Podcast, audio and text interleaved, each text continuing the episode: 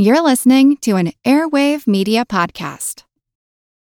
When you need mealtime inspiration, it's worth shopping Kroger, where you'll find over 30,000 mouthwatering choices that excite your inner foodie. And no matter what tasty choice you make, you'll enjoy our everyday low prices, plus extra ways to save, like digital coupons worth over $600 each week. You can also save up to $1 off per gallon at the pump with fuel points. More savings and more inspiring flavors make shopping Kroger worth it every time. Kroger, fresh for everyone. Fuel restrictions apply. As a longtime foreign correspondent, I've worked in lots of places, but nowhere as important to the world as China. I'm Jane Perlez, former Beijing bureau chief for the New York Times. Join me on my new podcast, Face Off US versus China, where I'll take you behind the scenes in the tumultuous US China relationship. Find Face Off wherever you get your podcasts. This is William McVeigh, and you're on the What's Up Next podcast. This is Chelsea Brennan, and you're listening to the What's Up Next podcast. Hey, this is Russ Thornton, and you're listening to the What's Up Next podcast. So nice to be here. This is Michelle P. Cooper on the What's Up Next podcast. Welcome to What's Up Next, where your hosts, Paul David Thompson and Doc G, take the discussion on topics in the financial independence movement to the next level. Guest panelists share their opinion to questions that don't have clear answers to help you refine your path to financial independence. Welcome. This is Paul David Thompson from Ready Investor One. And this is Doc G from diversify.com. So, Paul Thompson, what's up next? Well, Doc, we have a really interesting conversation today where we have a panel of four guests who are going to share with us how do you financially cope after the death of a loved one. So I'm going to give each one of them a chance to do a quick introduction. Uh, William, do you mind going first? Uh, my name is William McVeigh. I lost my wife to cancer about five years ago. Well, thank you for being on here and sharing your story. Chelsea, how about you? I'm Chelsea Brennan. I'm an ex hedge fund investor and founder of Smart Money Mamas, where we created the In Case of Emergency binder to help families prepare for disaster events. Can't wait to hear more about that. Thank you for being on here. Russ, can you go next, please? Thanks, Paul. Uh, my name is Russ Thornton. I'm a fee only financial advisor. I work primarily with baby boomers with a specialty uh, working with women that are now on their own as a result of divorce or, as is relevant to our conversation today, dealing with widowhood. Wonderful. Looking forward to hearing more. Michelle, can you give us a quick introduction, please? Be happy to. My name is Michelle P. Cooper, and I am a former Wall Street executive with a 21 year career that recently left to found XMLW Women, Wealth, and Wellness, where we focus on working with women and families and helping them reach financial independence. I'm also an author. All right, Michelle, so I'd like to start with you. A number of years ago, you got a phone call from your husband, and it didn't sound exactly right. And a few weeks later, after not hearing from him, you get another phone call from the police saying that they had found his body. Obviously, this was an incredibly stressful time for you. You had two young toddlers. And in the first chapter of your forthcoming book, I've Still Got Me, you talk about everything being a blur at that time, not remembering much. But you do say you remembered one thing at the end of that chapter. You say you remembered a piece of advice from your financial advisor. Tell us a little bit about the events of your life during that time and what that piece of advice was. Well, you synthesize it so succinctly into two events, uh, two phone calls, and there was a lot going on in between that. But my financial advisor played a big role in my getting through this period in my life and actually not only getting through it, but being quite successful and thriving as I went through the years and was able to cope with raising kids and family. But my financial advisor asked me, Michelle, are you going to keep your house? And that question to me triggered lots of anxiety because even though I was in the financial field, working at Merrill Lynch, helping families with their estate plans, I had not really dissected my own financial situation myself. And so having that looming cloud of can I stay in my house that I have as my security with my children was a question that I had to answer. Russ, pick up on that for me a little bit. The house, is that a major issue that people deal with with the loss of a loved one? Yeah, the house is interesting for a lot of people. Uh, maybe for most people, it's their largest financial asset. But beyond the finances, it has a ton of emotional ties. You could have been in this house for 10, 20, 30 years. You could have raised a family from young children and seen them out the door to college. You could have a, a ton of memories, good, bad, and otherwise, in the home. So beyond the financial impact, there's a lot of emotional impact. And in my experience, when someone's dealing with an event like widowhood, the loss of a spouse or the loss of a loved one, it feels like your whole world's being turned upside down. And a lot of times your home is that kind of place of safety, of familiarity, kind of feels like a safe harbor in the midst of everything else that's going crazy in your life. So I think it's interesting, Michelle, that you kind of highlighted that question about the house because I think that's really a key touchstone for a lot of people that are dealing with such an, an emotional event in their life like the loss of a spouse. Russ, you wrote a post on your blog called Seven Financial Tips for the First Year as a Widow. And in there, you talk about the importance of having good advisors in general. And Michelle mentioned her financial advisor. What other types of advisors do you suggest that someone just going through widowhood needs? Let me first be clear. When I say advisor, it doesn't necessarily have to be a professional. It could be a close friend, it could be a family member. The most important takeaway is that it's someone that you trust hmm. implicitly and that has your best interest at heart. Having said that, beyond immediate friends, immediate family, other professionals that can offer a lot of assistance and guidance when you're dealing with the loss of a loved one or the loss of a spouse is uh, a CPA uh, or an accountant, someone that is familiar with all the tax aspects of the moving parts that you might be dealing with with relation to things like your home or savings and investment accounts, pensions. If you're above age 70 and you're having to deal with the required minimum distributions from an IRA, for example, that's something that needs to be addressed and something you might not have familiarity with. Uh, an attorney, an estate planning attorney, or probate attorney, those are often one and the same. They can be super helpful. A financial advisor uh, can be helpful. I will add, I always encourage people to be uh, to have a healthy dose of skepticism because there are a lot of advisors out there that talk a good game, but ultimately a lot of them are unfortunately uh, in it for their own benefit than necessarily yours. There are a lot of great people out there that can offer a lot of good, timely advice, but unfortunately, it's kind of on you to uh, discern the good from the bad. And so be very careful, be very skeptical. In this instance, trust your gut. If you feel the least bit concerned about something you're hearing or being told, walk away. There's plenty of advisors out there, plenty of good folks that are able and willing to help. So let me jump in and make a comment from what you just said. And I think you bring up a good point that a lot of financial advisors are out there, but not everybody can be trusted. And one of the things that really helped me was that I implicitly trusted the financial advisor that I had been with for many, many years. And I think it's important when people are in an event, a tragedy in their life, that they don't jump at the first thing, that they pause and really get to know the people that they might be working with professionally. Very important point. Absolutely. And we talk about in the in case of emergency binder a lot about if you're a spouse who manages the finances and your significant other doesn't, even if you don't use a financial advisor, making sure you lay out for them what to be looking for or specific people that you trust and that you turn to so that they have a starting point of like they're not just waiting, you know, the first person that comes up on Google to call because you don't know what the quality is going to be there. William, I'd like to bring this conversation to you a little bit. What Michelle describes is a cataclysmic event. What you went through was a process of dealing with illness, and I'm sure it had lots of ups and downs. When you're in the midst of the illness process, do you have the emotional wherewithal to get your ducks in order to find the advisors and to plan for the worst case scenario?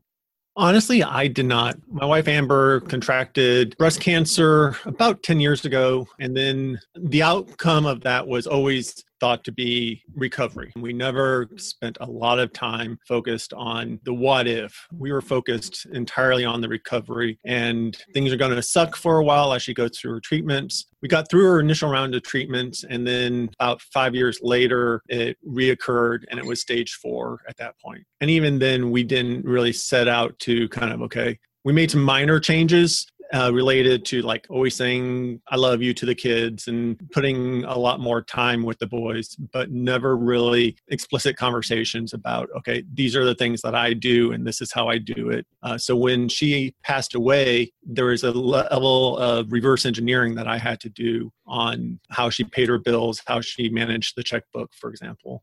So, Chelsea, this makes me think you know, we are superstitious people. And so a lot of people are uncomfortable planning out these scenarios when they feel completely healthy. And then on the other hand, as William is saying, once illness occurs, it can be very emotionally difficult to assess these issues. What has been your experience uh, with people and the in case of emergency binder? Have they been afraid to start the process?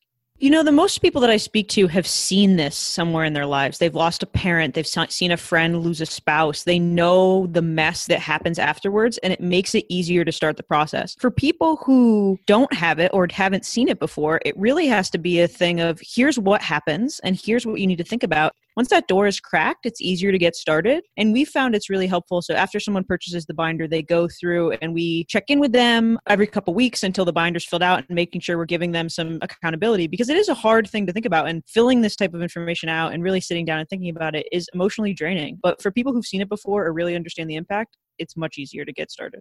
To follow up on that, it didn't take much after I went through the process of figuring all that out for me to realize that if something were to happen to me, I was causing the same problem for whoever would be taking care of my kids. So I started documenting in pretty great detail. I just fired up a Google Doc um, sheet that I have, let's see, my trustee as well as the custodians for my children are all shared on that document. As something occurs to me, like what happens if the guardian doesn't want to take care of cats. So, where do the cats go? And trying to document as much as I can so that whoever takes care of my kids and their money afterwards understands what my situation is.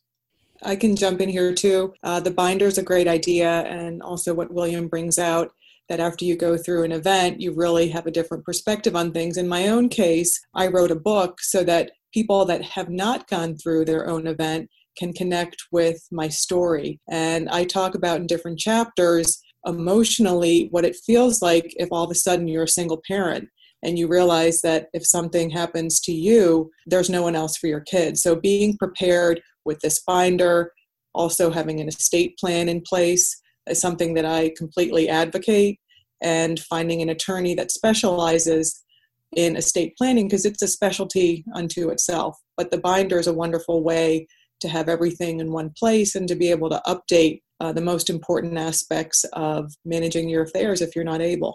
So both of my parents actually lost parents when they were young, and that helped guide a lot of what got put into this development of this when I was pregnant with my first child. And one of the things my mother said was having written down her best friend's phone number because the person who picked her up after her father passed away didn't know who to call, who she could trust, who would put some kind of normalcy, and they were able to call. And she went to her best friend's house and waited for her mom to be able to come get her and tell her what happened. And like, so we make sure to include all that stuff, and we update once a year of you know who are the boys boys teachers and you know what's their favorite song and what's their bedtime routine so that there's at least some sense of normalcy if they're ever away from you either short term or from a death so, Russ, this is a little bit of my story too. So, one of the reasons I wanted to do this episode is my father died when I was eight years old. And part of the lore of our family, I don't remember at the time, but my mom told me that I, at some point a few months into it, came to her and said, Okay, so now dad has died. If something happens to you, what's next? So I'm wondering, Russ, are your clients ready to talk about these things so soon after a raw incident like losing a spouse? Are they ready to talk about what next for the kids? I'll give you the answer that I hate to give. Uh, it depends. Everybody handles grief and transition in their kind of their own way and their own timetable. Uh, and a lot of it depends on the situation that their spouse or their loved one was in leading up to death. If it was a long, protracted illness or they kind of see it coming, a lot of times they're well into or maybe beyond the grieving process and they're absolutely ready and willing to talk about what needs to happen to get their affairs in order and to protect their loved ones in case something happens to them. In my experience, in the event of a more sudden death, when you don't have the benefit of foresight or the ability to kind of plan ahead and see this coming, it's raw, it's kind of a, an open nerve and typically you need to give that person some time to uh, deal with those emotions and the grieving process and get to a point where we're not only they're ready to deal with those issues but deal with it in a rational manner where they can better deal with the emotional aspect that go hand in hand with that personally when amber passed away i was looking for anything i could do to kind of take my mind off of things so having things i needed to get done for in case something happened to me it was an activity that i could actually kind of fill my time with I made a lot of progress after she passed away. Not necessarily, I mean, in some respects, it was because it was an easy thing to accomplish as opposed to necessarily dealing with some of the emotional hurt or pain William, I was wondering if work also fulfilled some of that same need. I know I've heard you talk in the Choose FI episode about throwing yourself into work after the death of your wife. Do you think that plays that role also? I initially took FMLA, Family Medical Leave Act, after the immediate period of time after she passed away, just because my brain was not functional. I wouldn't have been able to accomplish my day to day tasks at work. After I did get back to work, it was another easy thing for me to kind of fill my time with. And it was something that had a lot of control. I was good at it, or I am good at it. So it was an easy sense of control. It's kind of whenever you kind of dig or jump entirely into something, though, you kind of lose balance. And so in addition to being a really good employee, I probably wasn't the greatest of fathers at that period of time. Michelle, I'm interested in you commenting on the same aspect. When the worst happens and you've got little babies at home and you've got so much on your plate, how do you balance your financial well being and future with the emotional needs of your children? It's almost an impossible task, but you do it because you have to do it. In my own situation, I didn't have time to really grieve. I took time off of work only to figure out how I was going to manage with getting help for the twins. They were two uh, when my husband passed away. And I went back to work probably two weeks after uh, Scott was found. And uh, I was just waking up and going on to the next task it was an out of body experience almost and a lot of it has faded from memory thankfully but i didn't have really a chance to to sit in the grief and it was just continuing to take care of the kids and and work and and make sure the roof stayed over our head your story, Michelle, is so similar to what I remember as my mother's story. She is a CPA, and when my father died, she was in the middle of business school, but she had never written a check on her own. So this is the 1980s. She had never written a check. My father had always done it. And I feel it's an interesting juxtaposition the fact that she was actually the CPA or studying to be a CPA, yet she didn't handle the home finances. And I'm wondering if your situation was similar. You worked in the financial industry, but were you the one who managed the dollars and cents at home? I was not. And it wasn't because I couldn't do it, it was because we were so busy straddling taking care of the kids and home responsibilities that Scott liked to do it. And I said, Great. You know, I trusted him. He was a mutual fund tracker and good with our taxes. And so I divided and conquered and took care of the kid responsibilities and scheduling. But that in hindsight was a big mistake. And another reason that I, I've still got me is because it's important to be aware, even if you're not the person in the relationship that pays the bills or manages the money, it's important to be aware of how to get it done and at least what the other person is doing. Make sure your name is on everything. There are many key tips that I picked up by going through this. So we're on the flip side where I actually manage all our finances and my husband is a stay-at-home dad and doesn't touch it at all. So we instituted a rule right after our son was born that the month before we update like our legacy binder, uh, he has to do the bills that month of the year. Uh, and it's just like a practice round of, hey, if I get hit by a bus tomorrow, like you'll be, I know you'll be okay. Like you'll be able to at least keep things running. I think that's a good, really good idea because I, I, fall into the same. Maybe it's traditional gender roles, but in our household, I do the bills and I kind of the breadwinner, and my wife is the one that takes care of the family, and it's something we've chosen to do. But the kind of the question I have sinking in here as if you're listening to this and you find yourself in a similar role or even in a similar situation like we are, whereas the traditional gender roles are reversed, where the point being one party of the relationship is focusing all the, on the money and running the household, then what should we be doing in preparation for that? I'll go first to Russ. What are your thoughts on that in preparation for? And this could be even be temporary. It may not be even long term. I like this idea of just doing one month. Do you have any other thoughts about that, Russ? Yeah, as a quick aside, I mean, you know, one of the benefits of marriage or partnership is that you get to delegate responsibilities because it doesn't make sense for uh, a husband and wife or two partners to be doing all the same things all the time. So it's not like one person says, I'm educated, but I'm going to let my spouse or partner handle the finances now because that's just the way it is. It just falls into that over time. I encounter that with a lot of people. But something that Doc said earlier about his mom being training to be a CPA in business school, having never written a check, you'd be amazed at how often I encounter that. So whether it's something that Chelsea and her husband do, where it's kind of one month a year, or a lot of couples I work with, I recommend they do like a quarterly board meeting. So almost kind of treat your family finances like a company, uh, not with reporting or anything like that, but but almost think of it like, all right, well, if one spouse is kind of the CFO and kind of assumes the primary financial responsibility for bill paying and looking at investments, et cetera, et cetera, they need to let the other members of the board, i.e., their husband, wife, spouse, partner, let them know what's going on. And it doesn't have to be a deep dive. It doesn't have to take hours on end, but you know, at least once a quarter, I think is great to go to dinner or have dinner at home and take 20 or 30 minutes and just go through things at a high level, give your your significant other the opportunity to ask questions and make sure they're on the same page. And they might say, Hey, thanks. You told me more than I want to know but I think giving them the opportunity to have a voice and have a role in better understanding where things are is super important, especially in the event of a tragedy like the loss of a loved one or a spouse or some, you know, some of the things we're talking about here.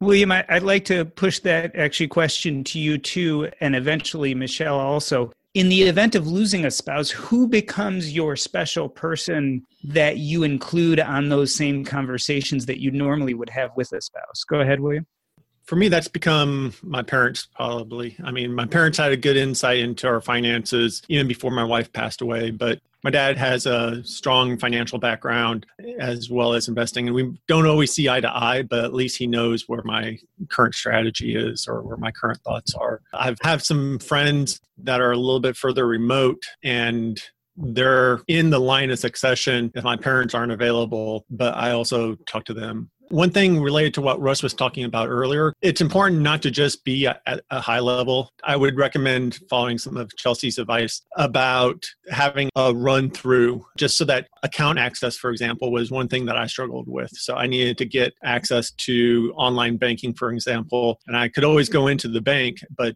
establishing my own credentials and getting access into the accounts for doing the bill paying um, the way that Amber had uh, took a little bit more time. So I'd recommend things like a shared password manager or things like that to actually not just at a high level of this is where we're going, but this is how you actually do step by step. All right, so most of us know the bad news already. If you were using Mint as a budgeting app, it has shut down. But the good news is there's something better, and it's called Monarch Money. I started using Monarch Money myself about five months ago, and I knew immediately that I liked it more than any other budgeting app I had ever used. For one, it focuses on collaboration. This is easy to share with your spouse, your partner, your financial advisor, and it's aspirational. Not only can you look at your current budget, but what do you want to buy? What do you want your goals to be? You can focus on those in Monarch Money. It's the next generation of personal finance apps. Monarch is the top rated all in one personal finance app. It gives you a comprehensive view of all your accounts, investments, transactions, and more. Furthermore, you can create custom budgets, track progress toward financial goals, and collaborate with your partner. And now get an extended 30-day free trial when you go to monarchmoney.com slash earn. Again, that's monarchmoney.com slash E-A-R-N. What I like about this app is it's intuitive, easy to use, quick to sign on. It's collaborative, as we talked about. It's customizable. The idea is you can use this app the way you want to use it. And the reason why is the Monarch Money team is customer focused. They are focusing on you, me, and all the other people who want to use this app to live a better financial life. After trying out Monarch Money for myself, I understand why it's the top rated personal finance app. And right now, listeners of this show will get an extended 30 day free trial when you go to monarchmoney.com slash earn. That's M O N A R C H M O N E Y dot com slash E A R N for your extended 30 day free trial. You know what?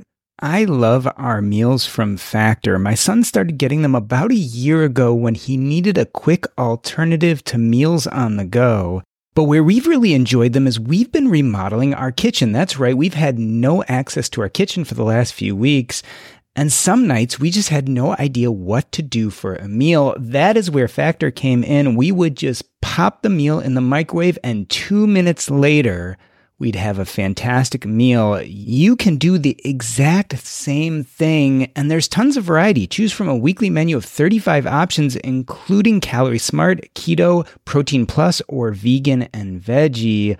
Also, discover more than 60 add ons every week. These are chef prepared meals, and let me tell you, they are delicious. No fuss, no mess. You just put it in the microwave, and two minutes later, you have a meal. This is tailored to your schedule. You can customize your weekly meals with the flexibility to get as much or as little as you need. Head to factormeals.com slash earn50 and use your code earn50 to get 50% off your first box plus 20% off your next box. That's code earn50 at factormeals.com slash earn50 to get 50% off your first box plus 20% off your next box while your subscription is active. And Michelle, I'd like you to address that too. Who do you end up sharing your passcodes with? How do you set things up so that in the absence of a spouse, there's someone there to look after all the necessities if something were to happen to you? I think it's important to have a BFF, your best financial friend, that you can be open with. And in my case, uh, when Scott passed away, that was my dad and I talked to him about my personal situation. You know, the house was a big component of decision making. Eventually, I got remarried, and not only my dad, actually, who passed away, but my husband now is my financial BFF, and I have an advisor that I also run ideas through. But with the passwords and making sure names are on the accounts, I talk to my husband. He knows my story, our situation, and he knows that he needs to know what the passwords are and be aware of what we own, what we owe, what our goals are, and if we're reaching those goals. So I have a question to kind of taking the next step is in much of these, uh, I think of the two examples that were given that it was a direct family member that was your financial friend that would help you in these situations. But not everybody has parents that have the acumen or the wherewithal to help them. And I think some of the advice was talking to somebody outside your family about money. While I believe and think that's good advice, I think I'm not projecting too far into the audience when I say that's not common for us to talk about money openly, especially outside of our own families about actually like account access. Am I hearing that right? That the advice is that it is good to have somebody who has access to your accounts? Go ahead, Chelsea. So, LastPass, which is what we use as our password security manager, allows you to name a next of kin. So, my best friend and my oldest son's uh, godmother, who would have the kids if something to happen, both my husband and I, she has ability, if we passed away, to submit to LastPass and then get all access. So, she doesn't have it all the time, but she generally knows what's going on with our finances. And if she needed access, then she could get access. That's perfect because I actually use the same service. And for those of you who are not aware, LastPass is a password manager that has really thought through a lot of the these implications from what I can tell. And, and Chelsea's nodding her head. And I think there's a free version and then the pro version is something like $12 a year, if I remember correctly. So it's a really affordable. It's now actually up to 24 a year. A year. So yeah, clarify. $24 a year for the professional level. Another thing along those same lines to think about is to have a power of attorney document. The general power of attorney is going to allow your agent to step into your shoes and you have your passwords listed, make sure, you know, they can get in your accounts. So I'd like to transition the conversation a little bit and move over to you, Russ. I've seen in your writing, and I've seen this other places too, that it seems like in the midst of the death of a loved one, there's a lot of pressure to make quick decisions. Can you talk about that a little bit?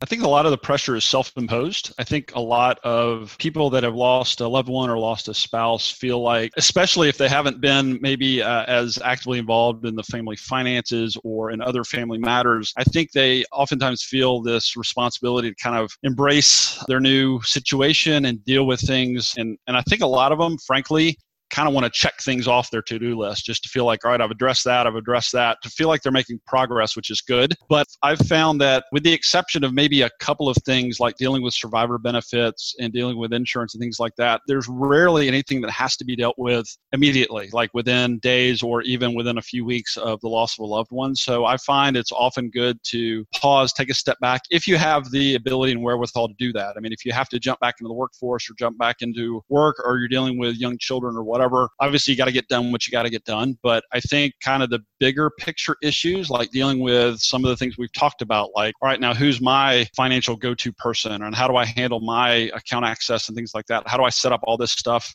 for myself that maybe I didn't have set up for my loved one that's passed away? That needs to be addressed and that needs to be addressed sooner than later but it's not something that god willing it's not something that has to be addressed tomorrow. So i think it's about striking a balance finding something that works for you personally and making sure that things don't go unattended but not feeling like you have to rush headlong into what can be some pretty serious significant and uh, long lasting decisions especially as they relate to your financial situation. So i think it's good to take a step back take a breath and go forward with intention and as clear ahead as possible I didn't really make any financial decisions for probably the first two months. Everything pretty much kept on autopilot. I received the life insurance check. The first week was strictly focused on funeral arrangements and then started working on trying to find childcare. It wasn't until I felt like I had my head kind of in a good place I started dealing with financial decisions. And even that I kept pretty minimal because I knew I wasn't in a proper frame of mind for long term decisions.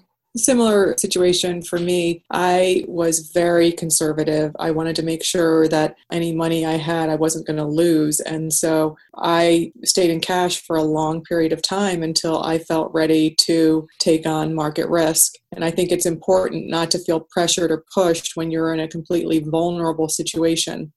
We haven't talked about life insurance here any. So what I was thinking about that is I think we all know that we should have life insurance, and it sounds like in y'all's cases, y'all probably did. I have never had to file for life insurance after a death of a loved one. What is that process like? What would you take away from that process that you would share with the audience who, heaven forbid, may deal with this someday? I can speak kind of uh, at a high level, not from personal experience, but typically, uh, if your loved one had a life insurance policy on which you are a beneficiary, uh, you would contact the underwriting firm or the, the life insurance company, notify them of the death. Uh, oftentimes, they're going to ask for a copy of a death certificate. Oftentimes, they want a certified copy of a death certificate, which is uh, pretty straightforward and something that you'll typically address during or after you're making funeral arrangements and things of that nature. And most reputable insurance companies are pretty good to respond quickly once you provide the necessary documentation. They can often issue a check or wire funds or transfer funds electronically to bank account that you designate within a matter of days. So it's usually a pretty turnkey process, but perhaps Michelle or William can speak more from personal experience.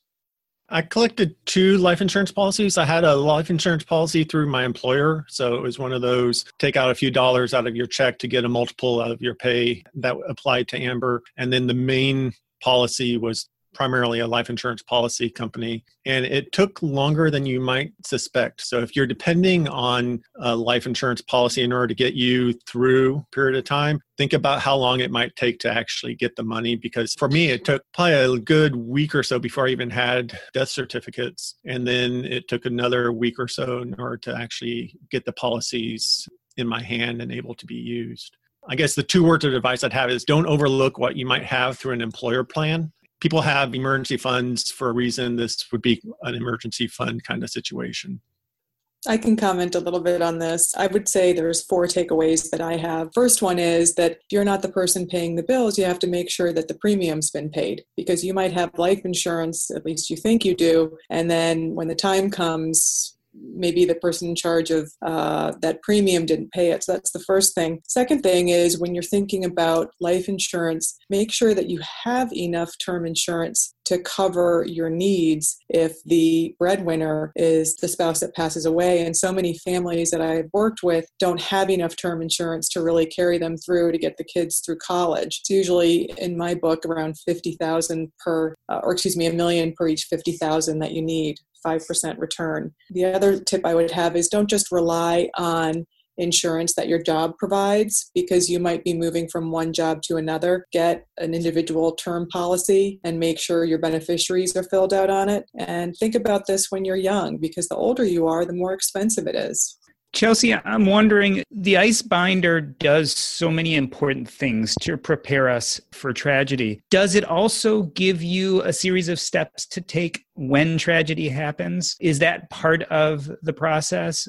So it depends on the section. It's mostly laid out to have you fill in what steps are appropriate for your family. So one of the most important parts is there's pages to fill out what you do every month for finances, like how you pay the bills, where there are auto investments from, auto withdrawals, auto pay, all that's laid out. But there's also a part for what do you do with the life insurance money and what do you do first? So one of the most common things I've heard from customers is that they write down like take the insurance money, put it in a high interest savings account and wait 4 to 6 months before you make any major decisions. Like just give yourself some breathing room room, there's enough money to cover your expenses, and then figure it out. So it lays all that out. And then specifically for like families with kids or military family, there are pages that exactly lay out who do you have to call to get make sure that you get your benefits, who do you have to call to like let schools know that the caregiver has changed and things like that. So that is laid out as well. So, Russ, what we're talking about right now, what we've been talking about is survival. How do you survive when the unthinkable happens? But ultimately, we're hoping our audience members, as well as our friends and loved ones who go through this, will thrive. So, tell me, you've been through this now, I imagine, with a number of widows. When does the mindset change from just getting by to start looking forward again and to start trying to thrive? Again, it depends. I think a lot of it depends on age. A lot of it depends on family situation and support network. Do they have other friends or family or a church or other organizations that they're involved in that kind of help them move forward and kind of get back on their feet? I would say, in my experience, and again, I think everybody's probably going to be a little bit different. I would say it's a good 12 to 18 months plus before you start to feel like some sense of normalcy again in your life. Not that it ever goes back to being normal. This is obviously a life event that you'll carry with you for the rest of your life. But I think in terms of being able to think a little bit more clear headedly again, uh, making decisions, being a little bit more rational, a little less emotional, begin to address some of the things that maybe you decided to put off initially. I would say give it a good 12 to 18 months, maybe longer. Again, it's going to really depend on the person, their situation, and kind of the support network that they've either built or that they naturally have around themselves. One thing I'll add is I find time and again that people are amazingly resilient animals. And I think a lot of times that we think of widows or widowers as this fragile person or entity that we have to really walk on eggshells around. And obviously, there's a time and place for candor and a time and place to be compassionate and thoughtful in our words and our actions. But I find a lot of these people are they're a lot more resilient and able to move forward than we often give them credit for. William, this makes me think a lot about you. You are the Chief Technology Officer of the Choose FI podcast. FI, Financial Independence. Is financial independence even a possibility for someone who's lost a spouse? In addition to that there's another complicating factor with my life is that both my children have autism. So there's also a special needs component like the second generation. So it's a very hard question for me personally to say financial independence because i'm also thinking about their financial life and they will likely not be financially independent. Hopefully they'll be living independently at some point but even that's up in the air. So it's a hard question for me to answer. And in a lot of ways, it's kind of why I stayed with my job rather than necessarily following some of the things I might have wanted to do with my time otherwise. I certainly had the resources, especially after Amber insurance policy came through, that I could have quit my job then and been financially independent. She and I were actually focused on financial independence or retiring early when it was like the idea was in our early 50s after the boys had gotten out of the house. We'd planned on spending some time off and actually vacationing and traveling. So when we consolidated the financial assets of two people down into one person, that alone was enough for me to quit if I wanted to. I didn't want to at the time. Like I said, I felt really kind of motivated to continue working. But yeah, I mean, I think that financial independence in general is something that can be achieved by a widower as much as any of us can be independent of anything. Yeah, I'm going to ask the same question to Michelle, but I want to ask you one more question, William. So, what changed? You eventually did leave your job. What uh, changed? Uh, the realization that I didn't need the income from my prior job, and that the only reason why I was really doing it, although I enjoyed the job, it really was much more an artifact of inertia. I was doing it because that's what I was doing when Amber had passed away, and I just kind of continued. I'd shifted roles, but I didn't really put a lot of thought into is this really what I want to be spending my time on? As well as the fact that My boys are 16, and like I said, they have more requirements for like therapies and things like that. So I felt that my time could be better spent focus on them when I could. And then when they're at school and things like that, I can be working on really more entrepreneurial tasks that kind of excited me. Really wasn't excited to wake up and go to work, and I missed that. Michelle, I would ask you the same question. Is financial independence a reasonable goal for a widower? And if it is, do you feel like what happened to your husband makes you want to work less or work more?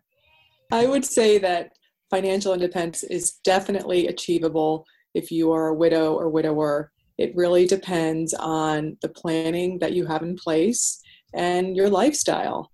In my own situation, I did have insurance, thankfully, but I knew from planning and having financial roadmap that it would be in my best interest to continue with my career and my job at Merrill Lynch because it was providing a good income and good benefits. And I was frankly afraid to leave. There were days when I did want to be with my kids, but in hindsight, I am very glad that I stayed there for the 21 years, and it gave me the independence now to make a choice to have more purpose in my career, write a book, and uh, start a new venture. Chelsea, I'd like to turn it over to you. I imagine in the process of doing your in case of emergency binder, people naturally wanted to come and tell you their stories. So I'm wondering if you could share with us some of the stories of how people have not only survived but thrived after tragedy. So a lot of the stories, you know, I think everyone that I spoke to is okay now and is living and thriving, but I think for a lot of people it was an outlet for the trauma part of it of like let me tell you the worst moment of my life. So when that happened uh, in late july i had over a hundred of these like insane stories um, and some of which were almost humorous of like this guy whose uh, father-in-law passed away and he was helping his wife get through the process and they didn't have the code to the safe. So the father always told everyone that all the documents and everything they needed was in the safe, but forgot to tell anybody the code of the safe. So it was built into the house, and they were. He was like, "I'm like googling how to break into this safe. I'm on some FBI watch list. We don't know what to do." so there was that, and then there was a really sad incident of a woman who wrote, reached out to me that her father died a week after her older sister turned 18. Her parents were divorced, and she was named as the beneficiary on the accounts. And that meant it got turned over to her. She was 16 at the time, and her older sister to deal with everything. They weren't, because her parents were divorced, her mom wasn't able to help them at all with the decisions. Things were a mess. She's like, I remember being a teenager sitting in his house just trying to sort through his paperwork, and it was horrifying. She's like, I hate that all these years later, I'm still mad at him. She's like, I miss him, but I'm also mad at him for making us go through that that process. That was just really hard to hear. And as a parent, was a moment of like, this is why we need to have these things laid out because you know we could put people in these really difficult situations. But definitely a lot of stories and a lot of people that said like it took them a year to really get through the process and feel like they weren't fielding phone calls and you know trying to settle things or things weren't popping up that they realized were still being paid they didn't know about but that it got better over time and they wish that it had just been laid out in the first place before we get back to our main question, the main reason I wanted to do this episode, which I've told each of you at some point before we started, is this is my story. So, my father died when I was eight years old. I thought it was really important for our audience and people to know that you can do more than just survive. So, I was eight years old my father's life insurance policy paid for all three of us, us his three boys to go to college and paid for most of us to go to grad school. And the life insurance investments eventually paid for me also to go to medical school. So i would reach out especially to michelle and william and say as the child of someone who lost a parent i lived a magical childhood and i think you can thrive. Well thank you for sharing that doc and of all of you sharing your stories with us because we know this is part of life planning and it's a very heavy subject, but it's important. So I would like to give each of you a chance to share with our audience your answer to our ultimate question is how do you financially cope after the death of a loved one? Uh, William, would you, would you mind going first? So a lot of it is don't beat yourself up too much. If in the process of learning how to do it yourself or in the process of figuring out how to do things, don't give yourself a lot of flexibility to make mistakes because if you're doing something that you haven't done before mistakes will happen and it's amazing what people can do and survive through when you have no choice. And in something like this, generally don't have any choice. Resilience is a is a big thing.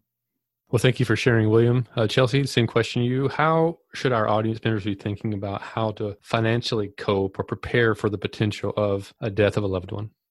So the thing that I say most often is that people look at this as an act of fear. It's going to be superstitious if we just don't think about this, but to really try to think about it as an act of love and that you're showing them that you're caring for them even when you're not around and that you have thought about them and their well-being and and come from it at that angle to give yourself a little more motivation to get it done. Well said. Thank you for that. Russ, same question to you. How do our audience members think about preparing and coping with the death of a loved one? The most important advice I can offer if your loved one's still alive, quit living the deferred life plan. I encounter so many people that are planning for these great retirements, you know, 10, 20, 30 years out, and they're putting off things that they might regret later. And if you think about a situation where you've lost a loved one, especially if it's a spouse, I would imagine that it's natural to think about all the things you wish you could have done or would have done when you had the chance. I think that if you have, you know, more time with your loved one, whether they're perfectly healthy or whether they're dealing with uh, illness or whatever the situation might be, you know, enjoy every day like it's your last because, you know, as we've talked about and a couple of people, William and Michelle have given personal accounts, it can happen. Be prepared for an uncertain future, but enjoy life along the way. Plan for the West, hope for the best, right? There you go. Okay, Michelle, same question to you. In my mind, I think you have to give yourself time and space to accept your new situation and to be looking at things that maybe it's not the script that you wrote for yourself, but you are going to be able to overcome this tragedy that has happened in your life and to have the feeling inside that you deserve a great life and that that great life is out there for you. And it took me about eight months to actually feel that way in my situation. I felt I didn't deserve a good life after Scott passed away. I thought that no one would love me like he did, and I was wrong. And I found love again. I have been able to thrive in my life. To Doc G's point, I hope my kids feel the same way you do when they're grown up, but they have you know college money tucked away, and and I'm proud to have gone through that experience and to be able to share it and potentially help other people. I think our goal all around is for our audience, for our friends and loved ones to thrive. We can't change what happens to us. We can't change what the world brings, but we can change how we cope with it. We can change who we decide to help us cope with it. And I think all of you guys have given great examples of how to face the most difficult of life situations. Fantastic. Okay, so what we'll do here is we'll ask each of you to give one last question, which is what is up next for you and how can everybody get a hold of you if they are interested in knowing more about you? We'll start with Chelsea what's up next on Smart Money Mamas, which is my blog, is really building a bigger community where moms feel safe to talk about money. So you can find us in the Facebook group there at Smart Money Mamas Community. And you can also find us at smartmoneymamas.com and anywhere with that handle on social media. Wonderful. Thanks for coming out today. William, how about you? What is up next for you, and how can we get a hold of you if we want to learn more about you? Sure. Uh, so let's see. I've been starting some entrepreneurial stuff. So been working with ChooseFI, obviously, was mentioned previously. Also, I'm starting financial coaching for people focused on early retirement and special needs, as well as software development for coaches and other bloggers and such with financial topics. Where I can be found, uh, Facebook's probably the place I'm spending most of my time. So look for me on the ChooseFI Facebook group. I really enjoyed some of your information that you've been sharing, especially on the Choose ChooseFI podcast, which I'm an avid listener of. So if you are not already aware, check that podcast out and check out their Facebook group at ChooseFI, and it's on Facebook. Michelle, how about you? Where can we find you, and what is up next for you? You can find me at michellepcooper.com or I've still got me.com. And that is the title of my book to be released at the end of January, January 30th. It's called I've Still Got Me A Widow's Journey to Love, Happiness, and Financial Independence. And I'll be talking about this book in different events throughout the Washington, D.C. area and beyond. And I have also co founded XMLW. It's ex Merrill Lynch, or some guys that I worked with at Merrill Lynch. And I started this division, and it's to help women achieve health, wealth, and wellness. Wonderful. It's been a real pleasure having you out here. Russ, how about you? Same question. What's up next for you, and where can we find you?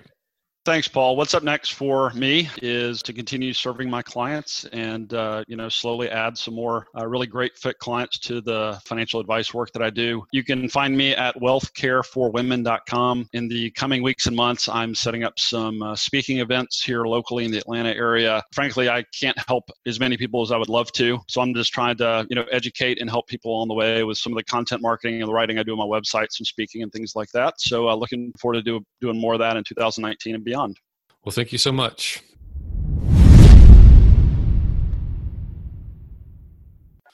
So, Paul, I got a little emotional there at the end. And that's for those who really know me, that's actually not uncommon. One thing I always say about training as a physician is you get really good at being stone faced during the most horrendous medical emergencies. And then we're the same people who will sit there and start crying over a commercial on TV. So I'm an emotional guy. And to me, this is a really emotional subject. And the reason why, as I said in the episode, is this is my childhood story. You know, my father died suddenly when I was eight years old.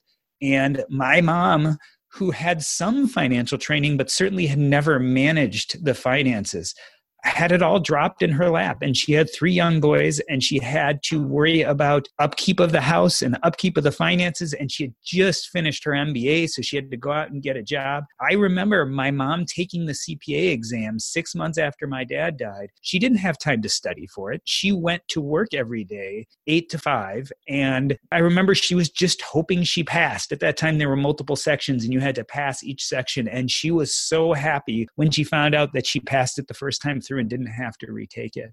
And that was my childhood. And my dad's life insurance did eventually do really well in the stock market and paid for us to go to college and paid for me to go to medical school. In fact, I often say one of the reasons why I made it to financial independence is because of my father's life insurance policy. So this story really, really hits home for me. I'm wondering how you felt about it. Well, I don't have any specific in my nuclear family, but I do have a very close cousin of mine that was, I think she was 32 uh, when she passed away a couple of years ago from complications from lupus. And she had two young boys that were close to my son's age, maybe just a couple of years older. And it was hard and it was extremely un- unexpected. And so it's just a very stark reminder of how these things can happen and planning ahead and following this wonderful advice in case of emergency binder and just little tactics like making sure that your premiums are being paid in once a month rather once a year having the other member of your family kind of run through. That's something that i think i'm going to start implementing with my wife. She's certainly a capable person but purposely we have split our tasks at the same reason, she can't turn around and pay our bill if I weren't here. Now, I've tried to automate as much as that possible, but I still have to be present to a certain degree. So I cannot even imagine what that would be like after a death, having to like kind of unravel all of that and how difficult it would be. So there's some really practical tips in all this. Yeah, I mean, couples divide and conquer. That's right. one of the benefits of being married. You know, someone has to deal with the kids uh, to get them to practice. Another person has to make sure dinner is made. Someone might be the sole wage earner this is what we do. And it makes our lives easier. But in the face of tragedy, it also adds another complication, a complication that we just never think about until it happens. I think I took two really powerful messages from this episode. One was what Chelsea said. You know, this, in case of emergency binder, is an emotional issue, and most people avoid it because they get superstitious. They feel mm-hmm. like it's morbid to do that. And even if you, God forbid, have a loved one who's sick, to stop and plan for their possible demise just sounds horrible. And I love how she said that it's an act of love. And that really hit home for me because it's taking some of those negative feelings and turning it into what it truly is, which is an act of love. Because if your spouse or parent dies, the thing they want most in the world is to know that you will be okay. Yes. And well, obviously, I never met your dad, but can you imagine the solace if you could talk to him that he would have over that? I think a lot of people have some life insurance, but a lot of us are underinsured. I remember recently going through and kind of taking an analysis of my personal situation, and I have acquired a lot of assets recently that they create income kind of on their own outside of these tax deferred buckets that we a lot so many people of us work in and you kind of got to think about those differently and so i had to kind of reevaluate my life insurance scenario because i don't want all this debt that i have that i don't consider it bad debt but it's not consumer debt it's debt based on assets that mm. I don't want my wife having to fuss with. I want enough coverage so that my wife can just have these assets and have time to kind of sell them off if she wants to, or somebody that I appoint to sell them off if I want to, or if they want to. But having that shield of income on the front end to be able to kind of go through that emotional process without having the, all this extra complexity of these assets that do take management. Yeah, it's not just replacing salary. So, with insurance, what we're finding is people are thinking about how much it will cost to manage assets that you already have. That's part one. And then part two are future costs. The cost of sending your kids to college is a major cost. So, I think Michelle even mentioned the idea of making sure you insure enough to cover future college costs. And for William, it was for the future care of his children who have special needs. So it's a complicated calculation. The other thing that I really pulled from this conversation is that it is possible to thrive. And I think not just financially, but emotionally. And that's not a reflection on the person who passed away. It doesn't mean you love them any less.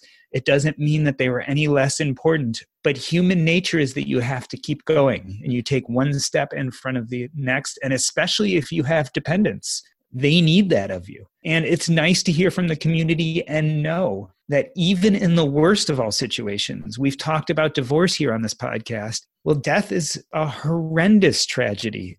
And yet you can survive and also thrive. And I think that's what's up next. So, this has been the What's Up Next podcast. On behalf of myself, Doc G, and my co host, Paul Thompson, we'd like to thank Chelsea Brennan, Michelle Cooper, Russ Thornton, and William McVeigh. That's a wrap. You got everybody almost almost starting to cry, Doc. Yeah, well, that's my goal. But it's true. I mean, this is Doc got excited. Yeah, I get excited sometimes. I can't help myself. this is the high level stuff here we do on the What's Up. Of course, I'll go ahead and record Paul making a fool of himself so we can have that for the recording. Next. Hello, this is Paul. Uh, it's fantastic. This was a good conversation. That's a wrap. Want to learn how you can make smarter decisions with your money? Well, I've got the podcast for you. I'm Sean Pyles, and I host NerdWallet's Smart Money Podcast. Our show features our team of nerds, personal finance experts in credit cards, banking, investing, and more. And they'll help you make the most of your money while cutting through the clutter and misinformation in today's world of personal finance. You'll get clarity on strategies to help you build your wealth, invest wisely, shop for financial products, and plan for major life events. Listen to NerdWallet's Smart Money Podcast wherever you get your podcasts. You care about your money. Of course you do. So, why aren't you listening to SoFi Daily? This podcast will keep you updated on the latest news in the stock market and how it could impact your financial life. Stay on top of what's happening. Listen to SoFi Daily wherever you get your podcasts. That's SoFi Daily wherever you get your podcasts.